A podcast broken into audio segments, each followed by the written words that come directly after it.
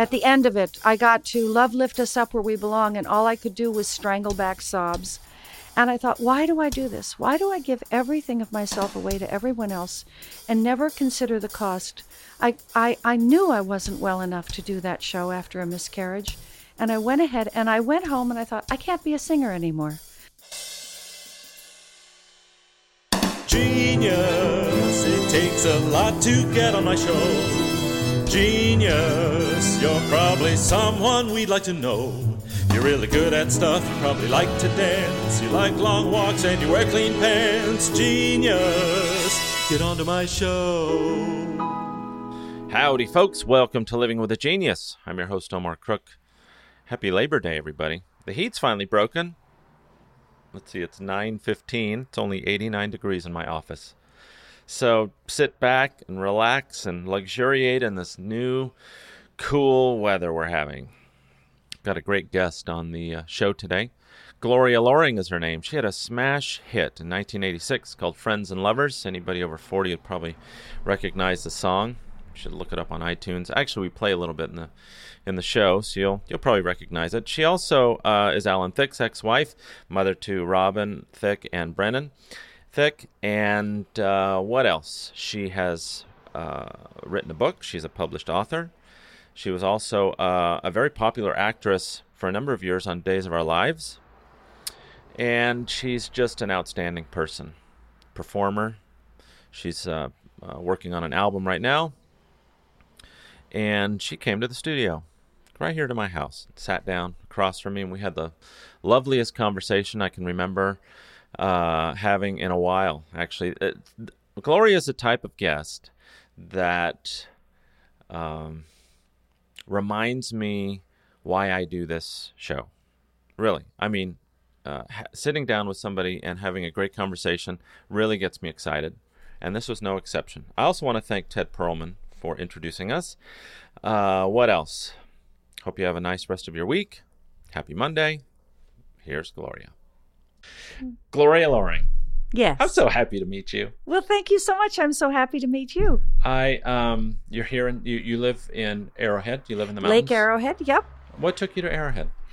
Um, I went up there for my husband and I had just gotten married. This Yeah. was in 1994, Mhm.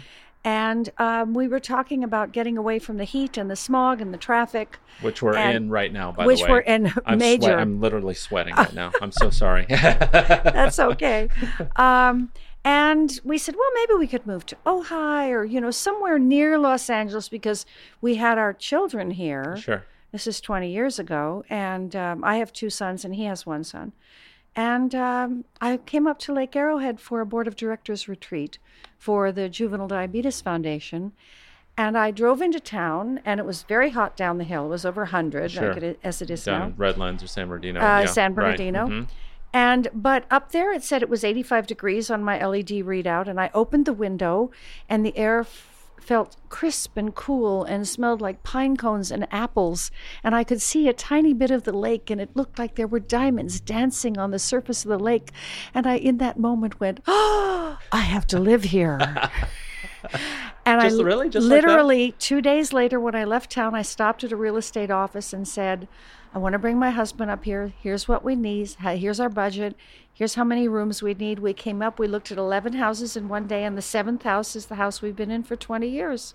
That was in 1997. And you live there full time. Yes, we're there full time.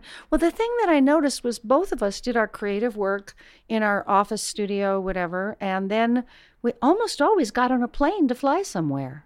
Right. My husband's the designer who did the 84 Olympics. He did the three tenors at Dodger Stadium and under the Eiffel Tower. Um, you know, he's done massive amounts of design work for everybody. He did Mm-hmm. the original set that is still in use for Hollywood Squares, or has you. That's the one you see. He designed that. That is so, amazing. Yeah, I That's know. So my he's been. shows. Uh, one of my guilty pleasures is to is to go and, and look at Paul Lynde's um, Oh. comebacks. The best. I do that probably once a month. Oh, do you? Yeah. Oh, it's the best. He's yeah, the best. Yeah, yeah.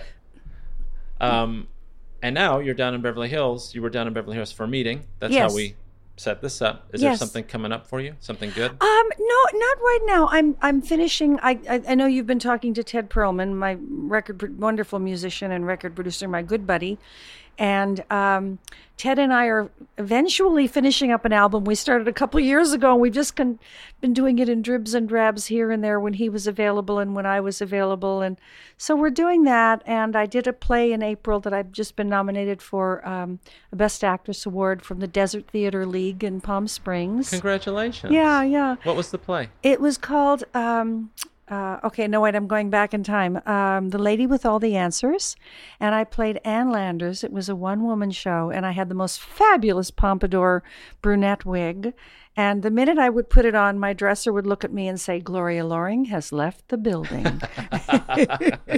now, do you have a lot of live theater experience? I know that you were on Days of Our Lives. Yeah. yeah, that's, well, that's. Is that considered film. li- is that no, considered that, live? No, That's that's, taped. It's, it's taped, and you try to get it done in one or two takes, but you do have the option to go, oops, excuse me, can we do another one? Okay. Um, I have some. I did some tours. I did a tour of Anything Goes. I did a tour of um, Stardust, the music of Mitchell Parish, and starred in those. And but you know, I didn't want to be away. I I, I was offered at one point to do um, Into the Woods for Stephen Sondheim, and I turned it down because my sons were 16 and 18, and it was their last couple years at home. And um, just before we went on air, we were talking about the importance of kids and family. And Yeah. I just thought I can never go back. If I go on, and it was a year long contract, I will miss my son's final year in high school. I won't be there when he graduates.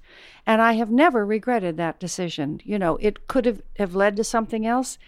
Yeah, but you know what? I worked lots over these years, and Yeah. I've done a great variety of things and had an amazing life. Yeah. And, um, and I'd rather be closer to my kids and not have missed those important moments with them. Of course. I did a little bit of research. Um, your dad was a, a trumpeter. Trumpet player with Tommy and Jimmy Dorsey, and uh, played with Doc Severinsen in the early years in New York. They played in some bands together and sat next to Charlie Shavers and all of that. And my mom was a a band singer for a little while. I have a wonderful picture in my book uh, of Eddie Fisher holding me as a six month old baby. He was a young singer. And when uh, my mom and dad had to go to work, he would come over and take care of me. He would babysit for Oh my me. gosh. Isn't that fun? That's amazing. I know. So just, just, coincidentally, Eddie Fisher was a neighbor of mine growing up. oh, for heaven's sake! Yeah, sakes! down on Lido Island. All right. yeah, Yeah. That's, yeah. that's that's something. Um, and obviously, that was your introduction to music. I mean, music was around you all the time. Yeah, um, when I was very young, my mother used to brag that I would get up and perfectly imitate anyone who was on television singing, including Roberta Peters, which of course is a little far fetched. But but I just sang, and a lot like my son Robin Thicke, who just sang Sure. in the house all the time, was always listening to music. It was it just the affinity was there, the ear was there, the Right. the will was there. And how about Alan? Was he a singer as well? Alan did some singing. He wrote mostly a special material music, so he didn't hone his skills as a singer. He didn't study or anything like that. But he used his voice mostly to deliver comedy. You know, Right. he was he he worked when I met him. He worked for the CBC. Right. He worked for the CBC, eh? um, he was a CPA with the CBC. Really? Eh? no, I'm No. teasing. Okay. All right. Now I know that he wrote the, some theme music, "Facts of Life," and Yeah, uh, I, he and I, he he asked me to work with him on Facts of Life Yeah. and Diff'rent Strokes, but he he wrote a lot of other ones that for smaller, less successful shows. But Facts of Life is still running, and Diff'rent Strokes is still running, and I Sure. get, you know, I get checks for a dollar seventeen from the Philippines. and, yeah, you know, I, yeah, I get those too. it's yeah. been thirty years, you know, so. Yeah, it adds up. I It's mean, a long that's, time. Yeah, of course. Um, tell me about this album that you're working on right now with with Ted. Well, um, we started out by picking three songs. We were going to do sort of a little um, uh, limited, you know, thing to see about getting a deal and whatever. And they turned one of them's a Burt Bacharach song, Burt Bacharach and Tonio K, uh, called "Love Is Still the Answer," which is really a beautiful song, and it's a very good record. And then we got one by Desmond Child, um, "The Best of Me." Here comes the best of me.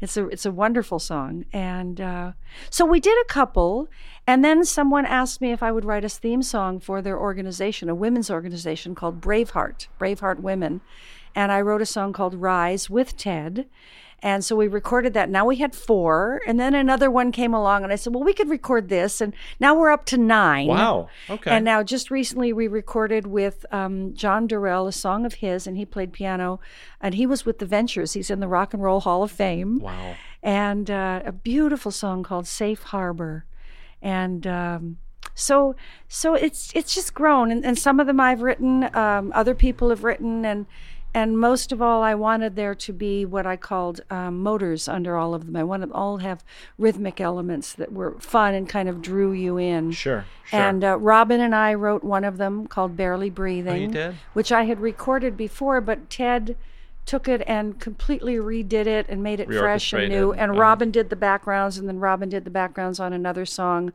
that I wrote with a friend of mine. Um, so yeah, it's it's all just kind of grown yeah. over the years. We still need to find want to find one more good good song. Like a and- cover or an original?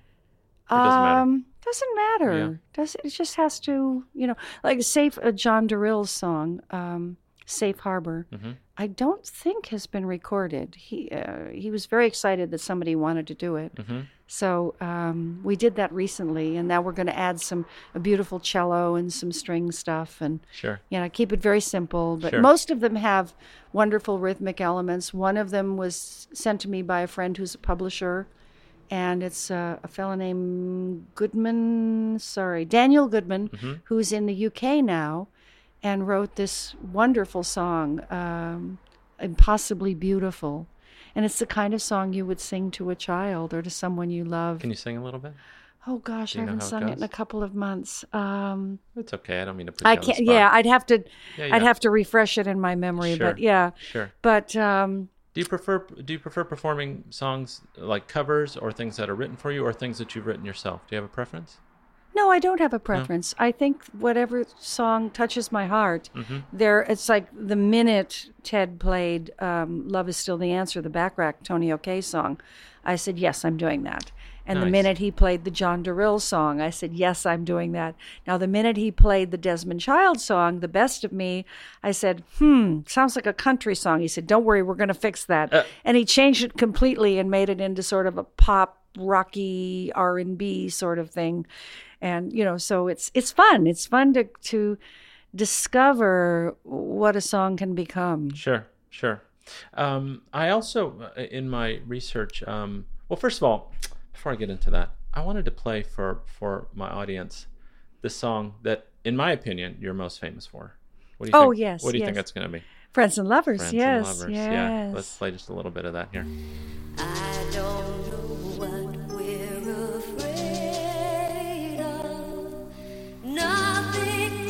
Change if we made love. So I'll be your friend, and I'll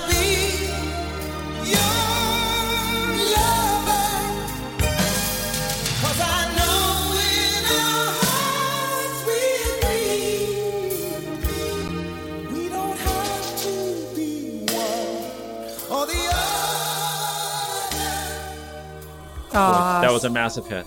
it, it was a big hit and and still gets played and carl anderson uh, was just a joy to work with what a musician what a consummate professional and the nicest man and what a singer Yeah. Oh, yeah, that beautiful voice. high tenor of his. Just Mhm. it, he just made it sail, you know, and soar. And yeah. Uh, yeah so What that was that- really sweet. What's it like to have a, a I mean, really, like a smash hit? It wa- was I so mean, that was a exci- number well, one hit. Yeah. Okay, now I have to tell you the story. This Yeah. is chapter five in my book, Coincidence is God's Way of Remaining Anonymous. Good. I wanted to talk to you. About I know. So this is chapter five. Yes. Mm-hmm. Is the story about friends and lovers, which we renamed Friends and Lawyers because there were so many legal problems. but I was I came in one morning for some reason I was having a pity me party, and I called my associate producer who was my dear friend. And I said, Beth, I'm never going to have a hit record. I can see it. Everybody thinks of me as a soap opera actress now, and they forget that I sang for 15 years and I did this and I created albums. And, and she said, Well, no, wait, wait, wait, wait a minute. How could it happen? as opposed to it can't happen. She said, How could it happen? A great, great exercise. Mm-hmm. And I said, Well, I said, the only way would be if I found an amazing song. And, you know, if if if I did it on the show, and we have 10 million viewers, if they really loved it and they wrote in a lot of letters and we got a big response, and maybe we could get a record company interested. Mm-hmm. The next morning, she called me when I came into work and she said, Come here, I got something I want you to hear.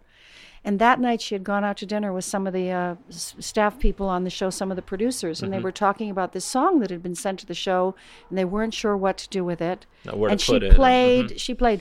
What would you think if I told you? I've always wanted. And I listened to this, and by the time it got to the end of the first chorus, I turned the tape off. It was a tape recorder. You know how long ago Right, that is. right. And I said, That's a hit song if I ever heard one in my life. And I sang it on the show within a week. We got letters. It became the the the most. It, it- garnered the most response from the fans of any song ever done on Days of Our Lives.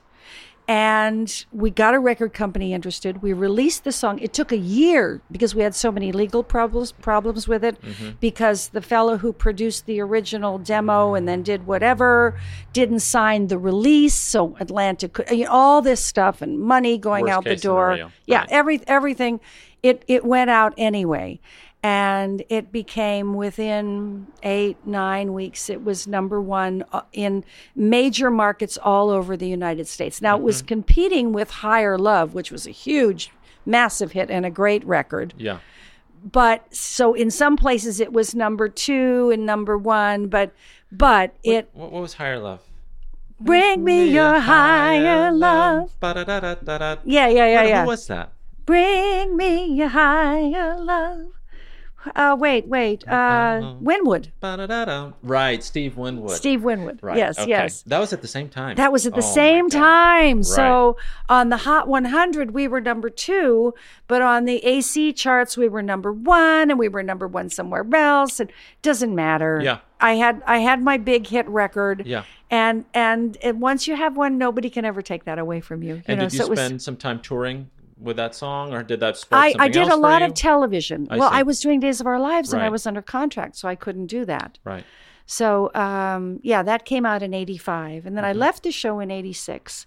And talk about coincidence. The week I left the show, my first book was, um, was uh, released. Uh, Friends and Lovers became number one. Mm-hmm.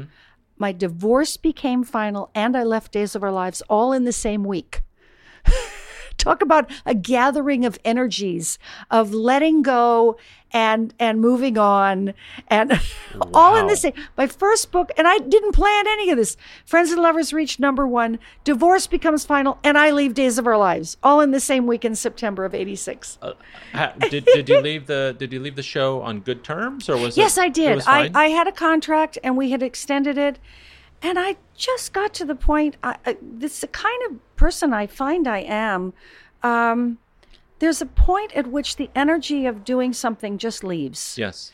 Um, I did that. I taught yoga for seven years, and I had my two classes a week, and I had I called them my yoga bunnies, and I loved all those people so much. And I walked in one night, and I looked at all of them with great love, and thought, I shouldn't be here anymore. That happens to me too. It- are you are you like Yeah, you just I say am. no? This is over now. Yeah. This is- it I, mean, I'm known for dragging things out. I think while I try and figure it out, or or it takes me a, a little time to gather the courage to uh, admit that to myself. I think I, I think we all have our own way. I Yeah. mean, sometimes we don't realize there's a rumination going on underneath the surface. Um, when I finally left my marriage with Alan, Mm-hmm. Alan Thicke, who passed this last December's shock to all of I, us. I was so Absolutely. sad to read that and to and to and, and he's a that his good son was man and witness to it funny and, the whole and he was I a mean, good oh my God. dad and you know all of that good stuff Yeah. um but when i finally realized that uh, there I, I realized that if i stayed there something in me would never recover And something in me I mean, was there some? What, what was the problem? um couldn't i couldn't figure out how to make myself heard which was as much Oh, I see. Sure. my uh, you know in in relationships Sure. you get into certain uh, uh, ways of being with each other Mm-hmm. and he was the one who was all smart and all and knew everything and he called Mm-hmm. it uncle al's rules and i was very timid when i first married him and didn't know who i was if i was if i was on a stage i was gloria Mm-hmm. gloria loring but off stage i didn't know who i was you were his wife. I, I was his wife. Right. I was Gloria Gloria Thicke, and I didn't know how to make myself heard, and there were some really important things that were gathering storm in me that needed to be heard. And I finally realized one day something shifted, and I realized if I stay here, something in me, the words that came to mind, will die. Yeah, push- Some part push of my gonna come to spirit, shove, yeah. something is gonna, and I just suddenly went, okay, that's it. I'm out. I'm out. And I Mm-hmm. did that with my yoga class, and I, I just, You know, it's funny the relationships like that. I've got, uh, I have a theory. I've, I've always thought that in a relationship there, there's some there. Usually, there's a garden and a gardener, and when two gardens are together, you're gonna have a problem. yes. One- oh, what a great thing. Yeah, yeah. One is the garden and one is the gardener. I was And the gardener. no- he was the gardener. Yeah, there's no uh, fault or or one's not better than the other. It's Yeah. just a dynamic that seems to be in our business and the entertainment business. I, I when two Well, you know- gardens get together, boy, it, Yeah, yeah. Well, it's interesting because I saw recently he's on that, that Hollywood Medium, Mm-hmm. that show that's on with that young man who's really enormously intuitively talented. Mm-hmm. And I saw the episode. I actually watched two hours of something else so I could get to it that Alan was on. And he had this enormous skepticism, which is perfectly fine, Sure. about anything spiritual or intuitive or airy fairy or whatever those words are. Mm-hmm. And I watched him be very, very skeptical when this young man tried to tell him, you need to be careful about your heart. There's something on the male side of your family. And he, without saying it, he was saying, you need to go get yourself checked out. And Alan just kind of sloughed it off. And of course, was w- within four months was gone. And, and, and he was in good shape. I mean, he well, he he he, he played tennis. shape, He did yeah. he did all of those things, but he had an aortic aneurysm, which is in the that's how my American grandfather died. my friend my Yep. friend worked for the American Heart Association. She said, Gloria, they call those widowmakers. Yep, it's a When they go, if you don't discover them, Yep. they happen and boom, you're gone. My grandfather was the same. He played tennis all the time. He was very fit, and he And was see- sitting next to his wife, and boom, gone. And see, I was getting the point where I needed to explore. My, my I came from a family with alcoholism. Mm-hmm. There was some. Uh, there were things that happened that shouldn't have happened, that were starting to gather a storm in me. That I needed to um, identify, talk about, uh, fess up to, discover, name, tell the truth about, etc. And that was not. Alan was just get the work done.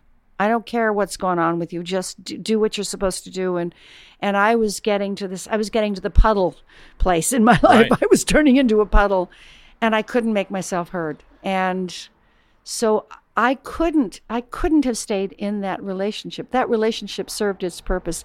I would quote about it my darling friend Mar- uh, Valerie Harper, who at one point someone said to her, uh, she was married to Richard Schaal, and they said, Aren't you sad that your marriage failed? She said, Oh, no, it was a huge success, and then it was over. And that's my marriage. Alan taught me so much about taking responsibility, showing up and doing the work. He was very super responsible about work and he was, you know, very male, concrete, get the stuff done.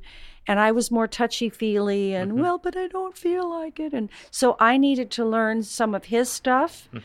But when it was time f- for me to have that opportunity for myself, um, he wasn't ready for that task. well, it sounds like you outgrew your role that he needed in a wife.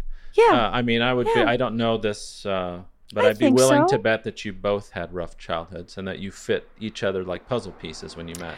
Interestingly, that his his uh, mother was also an alcoholic, Yeah. and my father was an alcoholic. So you fulfilled in him something that he was used to, and, and I vice versa. we did that beautifully Sure. for each other, and we have two amazing sons, and um, you know, so I needed to go off, and I needed to find a spiritual path, and go to the ashram, and go to retreats, and that stuff. If I'd been married to him, and that those those journeys that I took into deepening my understanding of what spirit is Mm-hmm. uh, changed my life and changed me forever.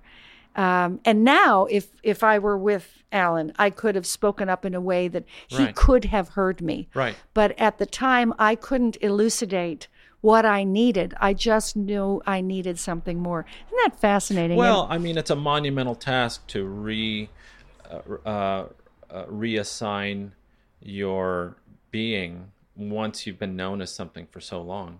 I mean, Yeah. to, to talk somebody into saying, "Look, you need to look at me this way." I'm I'm a compl- No. I need to be I and I don't know what it even is yet, but I need to be an entirely different person now. Right. And I need you to treat me entirely differently. Right. And that just That's wasn't. Yeah. What what's that great quote about women marry men and hope they will change and men marry women and hope they never will but they do. Oh, that's interesting. Because you know, women always, I'm going to fix him and I'm going to help him dress better and do this and do that, and Yeah. men go, "Oh, don't ever change. Just stay the Yeah. little, the sweet girl you are." Yeah. yeah. You know what? It you remind me of the first opera I went to because we are on LA Opera Sure. Radio, right? First opera I went to at LA um, was um, Lohengrin, Mm-hmm. and I downloaded the entire opera and listened about all the way through three times and didn't know the wedding Well, march that, came that from takes that. about a week to do. Jeez, Well, yeah, I know. dedication. I, I well, I put it in the car, and everywhere I drove, Sure. I listened because I wanted to be familiar when certain themes came up. sure. I was so impressed with the psychological validity of the storyline Mm-hmm. of her marrying this man and saying, Now you have to tell me who you are. Don't you trust me? I'm your wife. And all of that. No, but we agreed that I can never do that. And this whole thing about digging, digging, digging, digging, digging until something disappears. Mm-hmm. And I was, and I'm with a girlfriend. Now, this is the great part of the story. I'm with my darling girlfriend, Cindy, who's at that point been in a relationship for maybe two or three years. Mm-hmm. And she's with this wonderful man. She's still with him 10 years hmm. later. And, sh and, but she wants him to say certain things to her. And she hasn't even gotten divorced yet. She's separated, legally separated and everything. But Right. but she wants certain things from him and she's pushing him and he's saying no. And now we're watching Lohengrin where the wife is pushing the husband to say certain things and tell her certain things. And I just, and she was sitting right behind me because we couldn't get two seats together. And I turned around and she, she just nodded her said, I get it. I get it. Yep. I get it. Just leave it alone. but I have enjoyed I had season tickets for a couple of years because living in uh, Lake Arrowhead, two hours away, it's a long drive. Sure. And so my I had an opera buddy, and now she can't accompany me anymore. So I, I let my season tickets go. But I, I'm missing it. Yeah. I really am missing it. I think. I I mean, I've seen some things that just set my hair on fire. Um, S- Sondra Radvanovsky Yeah. in Tosca. A crazy, right? OMG. Mm-hmm. OMG. My friend and I held hands, all four hands grasped together with tears streaming down our faces when she sings that wonderful aria about I've given everything for art. Sure. How could you do this? OMG. We, we actually came back and saw her concert. We had to see her again. The singing is just getting Phenomenal. better and better and better. And I just want to hug and kiss Placido Uh, for yeah, what well, he has you're brought not the only one. Trust to me. this company. Yeah, I mean, know it's amazing. Uh, Yeah. I mean, it, uh, he is the kindest, best colleague uh, you could imagine. Even if he, if he were just a a guy holding a broom, if you if you know just if you if he was a nobody, he I would still say, wow, that guy is a great colleague and a super nice. and when he did the Du- Due Foscari, hmm right? The two Foscaris. yeah, that's when I made my debut. Did you? Yeah. You in that one? Oh, and he comes out as the Doge, Yeah. wasn't it? Mhm. And oh yeah, he's the Amazing. Doge. I mean, the Yeah. authority, the presence. The I mean, Yeah. and then my other favorite was I don't think was it Due Foscari. It was another role where he plays a figure like the Doge. Uh, probably Simon Boccanegra. that may be it. And he's on crutches at the end because they're poisoning him. Is that the same, or is that Uh, Foscari? Or was that? I think that was Foscari. I think Yeah. that's Foscari. Yeah. And they come out, and he's like seventy-two or seventy-three years old. Yeah. And they finally they they give him the final push. Yeah. And he crumples to the floor, and the whole audience that forget about Foscari. That's our Placido. They the whole audience goes, yeah. I know. you know, and and then when he comes, and we're all worried about. Placido, and then he comes out at the end and takes it. We're all like, "Yeah, you're well, okay." I mean, during the rehearsal process, he would go down like a sack of potatoes, and every night we would gasp with nobody in the theater, just the people on stage, thinking, "Oh my, did he like? How did could he he do this in die?" his 70s, Yeah, you know? I don't know. He It's must have had knee pads on, though. Please tell I me. I never. I don't think so. oh my! He's really something. oh, he's amazing. Have you ever tried singing opera? Is that something that you? Oh no, I I didn't have the the training for that, and yeah. Well, I mean. I've been listening to you singing all day long on on iTunes. I I don't know. I don't know. You may. You could have. No, no. But a cou- couple of years ago, I did something that was a great challenge. About three, four years ago now, the um, Palm Beach Pops. Mm-hmm. And they wanted me to come down and do the Barbra Streisand songbook. And it took me four months. I started four months ahead of time learning all the, and they didn't have all the arrangements so we had to have some arrangements written and we had to beg borrow and steal and rent and this and that and the other and but to honor her sing it with a voice as much like her as I could because I have different resonances but to find that place that that dignifies my being on stage singing do with Barbra do that? You know what you have to you find within yourself You just live with the music enough. well, yeah? as an example, while I was preparing for that, I got I contacted the boyfriend I had from the time I was 19 till 23 when I met Alan Thicke and left him overnight to follow Alan Thicke back to Toronto. That's how powerful the karmic bond was between Alan and I. There was some stuff there. Sure. And but Jim was his name, and Jim was still in Florida, and he lived not far from Palm West Palm Beach, where we were going to be doing some of these concerts. Mm-hmm. And I called him and I said, "How is Celie doing?" Now Celie is his mother, and at the time she was 95 years old. And I said, "I want to come see Celie because I hadn't seen 30, 40, 40 years. I hadn't seen Celie." And she called me Jake. I don't. A friend of his named me Jake. Jake, for goodness sake.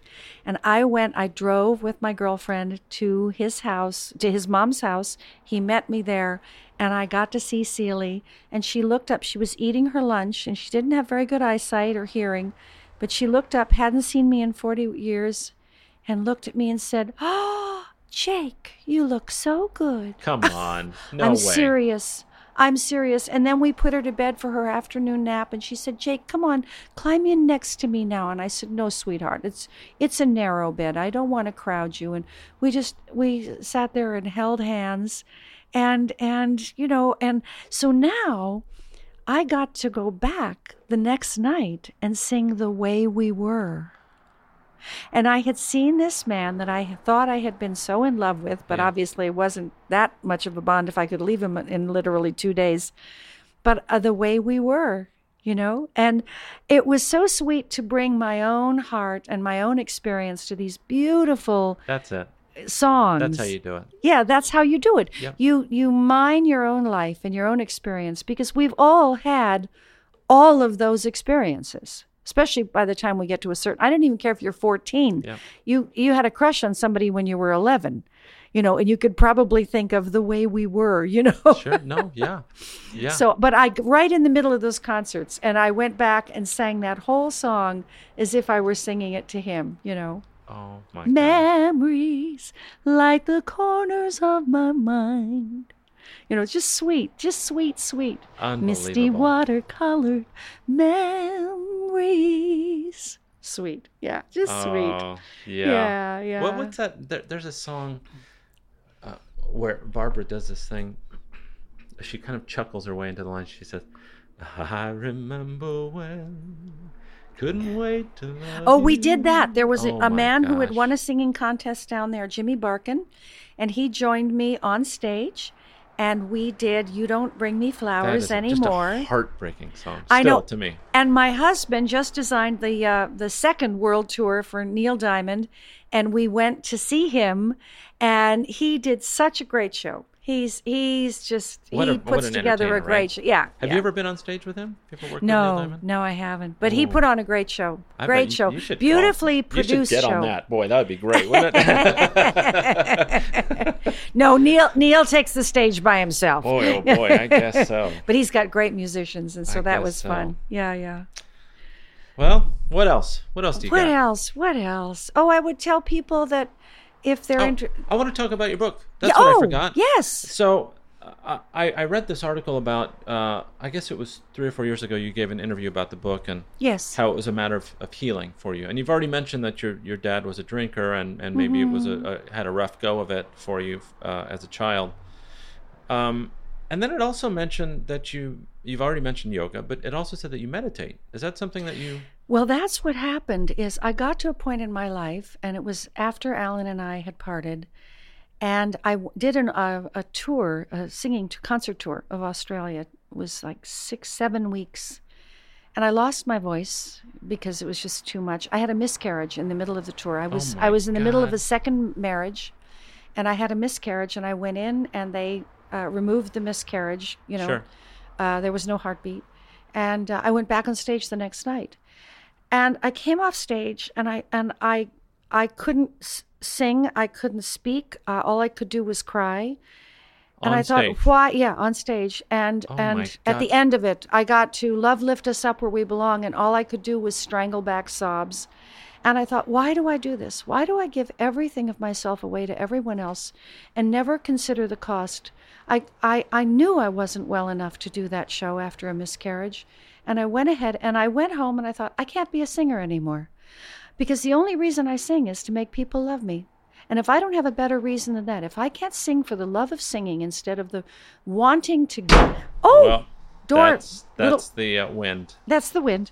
Um, there wasn't anybody leaving. Um, and I just thought if I can't sing because I'm loving it as opposed to trying to make people appreciate me or trying to get something for using people. We have that in common. Yeah, and I um, I cried every day for four months because I thought I can't be a singer anymore.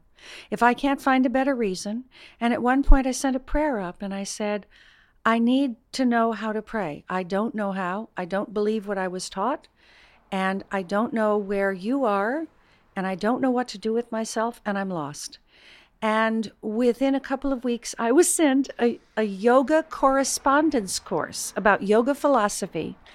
And it spoke in very gentle and gracious terms about the great self that inhabits all of us and that we're all the same and that that divinity dwells within me for me to access. And i went whoa this is a whole other kind of approach to this and and I, it all came into my life just when I needed it most, in the way I needed it most, because I didn't want dogma. You have to believe it. You can dance, but you can't dance. But you can do this, but you can't say this. But you have to believe this. And I didn't want that. And it actually said in this first yoga lesson I got, we're not asking you to believe anything. We want you to test this out and find through your own experience what is true for you. We will tell you what the teachings are, but now you get to figure it out for yourself. And I thought, this is exactly what I needed.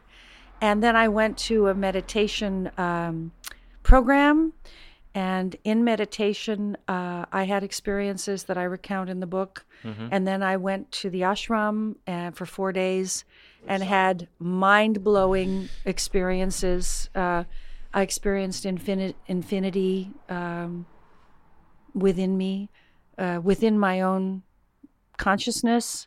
Uh, you know, so uh, just amazing things, exactly what I needed. And I think divinity, whatever those words are for you, is gracious and benevolent enough to allow us to find it in the way that suits ourselves. That's why there are so many ways up the mountain. And there's a peak of the mountain, there's the most high. Uh, but there are many, many, many, many paths up there, depending on our own preferences and prejudices. Mm-hmm. Mm-hmm. what we some people need to have a punishing way to look at it. That I'm Right. bad and I need to be, you know, I need to have Cleansed, the yeah. threat of mm-hmm. whatever. Um, and some of us need benevolence, and some of us need love, and some of us need intellectualism of Buddhism and you know that sort of thing, and and the no thing.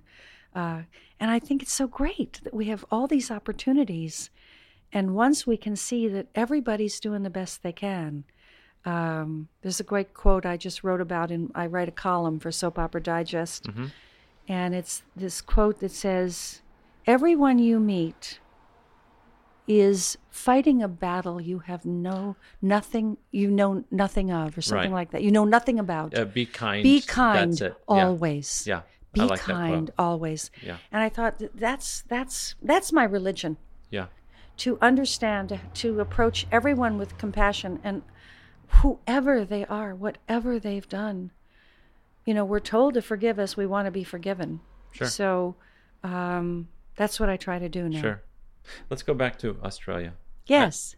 So you had this horrible yes. experience on stage. Yes. How how did you recover from that as a performer? Did you recover from that as a performer? I mean, I, eventually you had- did. You're singing again, obviously. Yes, yes. Well, um, what happened was when I got back from that tour, I think I had one or two. Then I had a night off, and I was able to collect myself and not sob through half of the songs.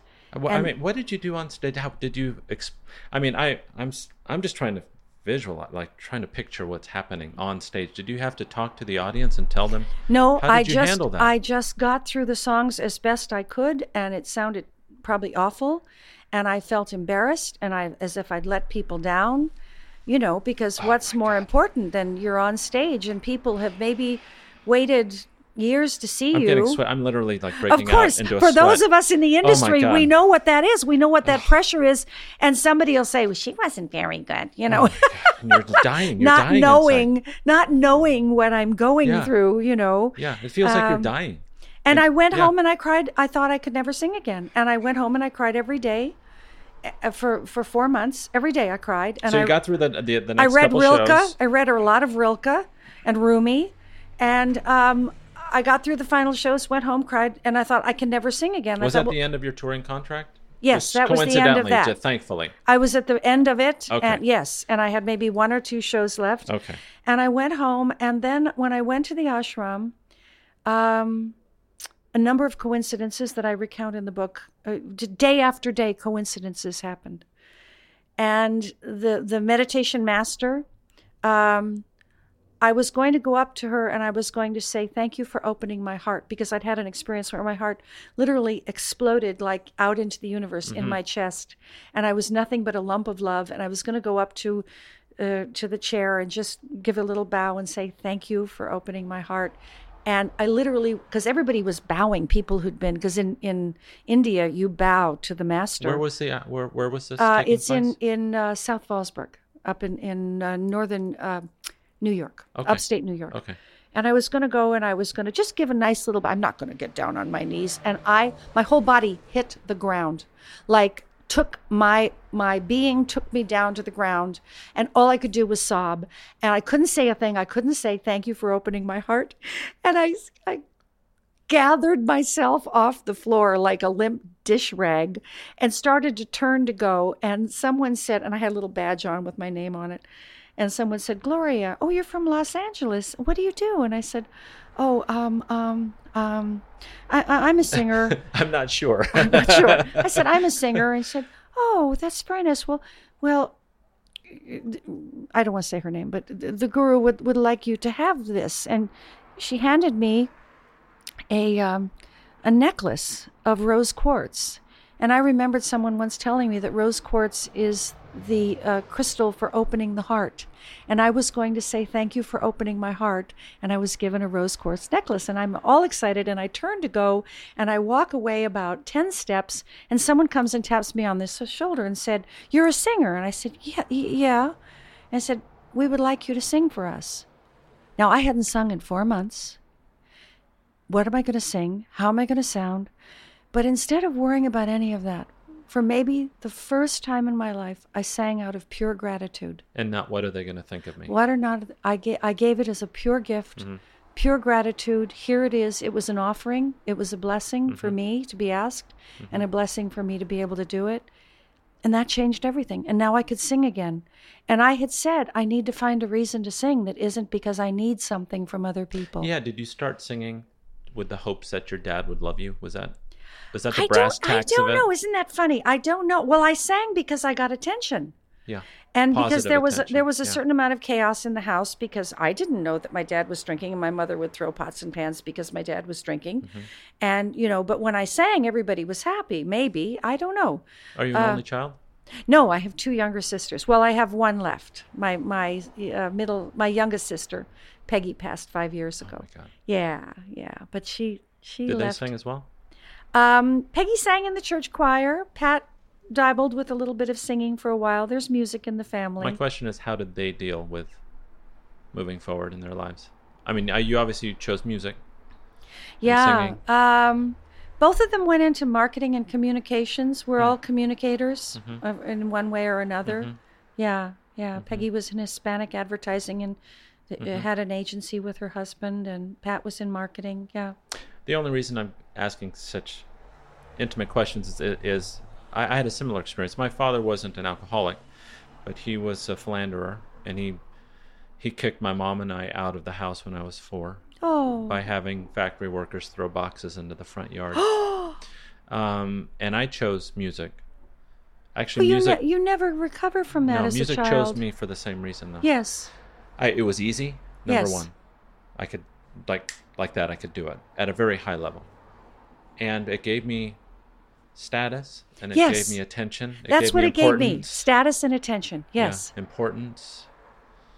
Uh, it gave me uh, envy from other people. Yes. How interesting. You're saying Uh, all the things that are true for me. Yeah, Yeah. and so thank you for sharing uh, those Yeah. things with me. I know I I, hard, I hardly know you, so Well, but you. don't we? I mean, we all want to be valued. We Yeah. want to be loved, we want to be valued, and we want to be safe. And I wasn't safe for a long, long time until I finally recaptured that for myself. Um, I didn't feel valued unless people val- told me or exhibited in some way that they valued me. And I didn't love myself. so love was always conditional, and I had to earn it. that's you know, it. so all of those things. So, you know, I was talking to someone. I still struggle with that. Actually. Oh, yeah. Yeah, yeah, yeah. Yeah. Well, when you get to my age, it'll be easier. So I've got to wait three years. What do you mean? That's funny. Yeah, it's uh, I how uh, now I've, because of my childhood. I don't know if I overcompensate with my kids, but I'm very, very aware of how they're going to remember me, and that in some ways shapes the way I treat them. I try and treat them with as much love and care and compassion to show them self worth, to show them that I think they're worth something. hmm Was that something that was in the back of your mind raising your kids because of your experience, or were you not? Were you still in the woods? I, I was still in the woods. Yeah. I was still in the woods. It it wasn't until my kids were late teenagers that I started to come to grips with things that I I knew something was wrong, but I didn't know what it was. Sure. And um, so it, it was later on. But I I did I did try to learn and be the best person I could be. I you have to my kids. I, I save all their Mother's Day cards because, as for deficient as I feel, as every mother feels, she probably was. same. Yeah. Yeah. Um, my kids send me, You're the best mom in the whole world. I said, Well, thank you. I don't think so, but thank you so much. You know, Have you had those like come to Jesus talks with your kids where you lay it out? Um, I did with Brennan long ago. Yeah. Yeah. But no, I think it, we're we're all good. Yeah. And I think also losing their dad this last December was such a shock to them because, you know, we all thought, oh, we had at least 15 more years. I mean, his stepfather is 87 and still going, you know. Um, so, uh, and, and we'll see, you know, I mean, I, I've made a concerted effort to take very, very good care of myself all these Yeah. years. And you and Alan had a good relationship after the divorce. We did. It it took a while, but he did a very gracious and generous thing, which was so attuned to him. He sent me a card. Um, I'm trying to think. We divorced. The divorce became final in '86, and I'm thinking it was about '90 or '91. He sent me a card that I received on my birthday, apologizing for any ways he had ever hurt me, and that he only remembered the beauty and the good times. And I just sobbed and sobbed and sobbed and sobbed and it, it was like everything that, that I thought hadn't been or could have been was healed in that moment. So and that he you're gave not me, crazy. Yeah, he gave Right. me he gave me a great gift and and I was enormously grateful and that that just shows what what a good person he was you know there were Mm-hmm. in any relationship it's 50-50 you know i mean and and we specifically i think get involved with people because they're going to push our buttons Mm-hmm. and so we can uh, like wear down our edges you know like we have sharp edges and Mm-hmm. what do you mean you know and then eventually we go what do you mean enough times and we go okay what do you mean Right. Right. we finally go okay enough of that we go okay wh- okay tell me what you mean okay i don't want to fight anymore about this you know or and then you get to not caring about what they mean. And yeah that- or you or you tough. just go okay this is just a thing we do. We do this dance. And you know my husband said something to me the other day and there was a time early in our marriage 20 years ago when i would have said excuse me what? And and i just went oh. I've gotten so much better at oh. Yeah. oh okay. Just okay. Because why why battle it it's going to be gone in a minute and a half and in three days i'm going to forget what he said to me i'm just going to forget that i w- remember that i wanted to battle and that we had a and what did we fight about i have no That's idea it. what we fought about Yeah. you know Yeah. so i i find it's taken me all this time to learn that just just I think just being say, a parent. I mean, I'm I'm an old dad. I'm 47, and I've got a, a one and a half year old, and uh, that's a whole nother story. Uh, but what it has taught me is that you do pick your battles, and that not every single thing is as important as the next. I mean, yeah you know, absolutely having but them how walk out into the street that's important. Yeah, that's imp- that's worth fighting for. That's no, right. and I remember reading a book when my boys were teenagers, and it said you have to pick your battles. Yes. You can't fight about everything because they're going to challenge you on every single thing. And so at one point, Brennan wanted to dye his hair blonde and perm it, I think, and he wanted to get his ears pierced. And I said, "Oh, okay." Right. I don't agree with you, but you know what? Okay. I said, Are you sure you have to do these? He says, Mom, I'm a teenager, and teenagers are supposed to experiment with the way they look to see how they want to be, present themselves. and I said, it's a good You know argument. what? Yeah, that's very true. I'll tell you what, let's do this. Let's do us three things. Take care of your diabetes, because Brennan has diabetes since he was four have some manners say please and thank you and do your homework if you'll you'll do those three things you can do whatever you want with your ears and your hair i'm not going to fight you on it Whoa. That I mean, that's good negotiating.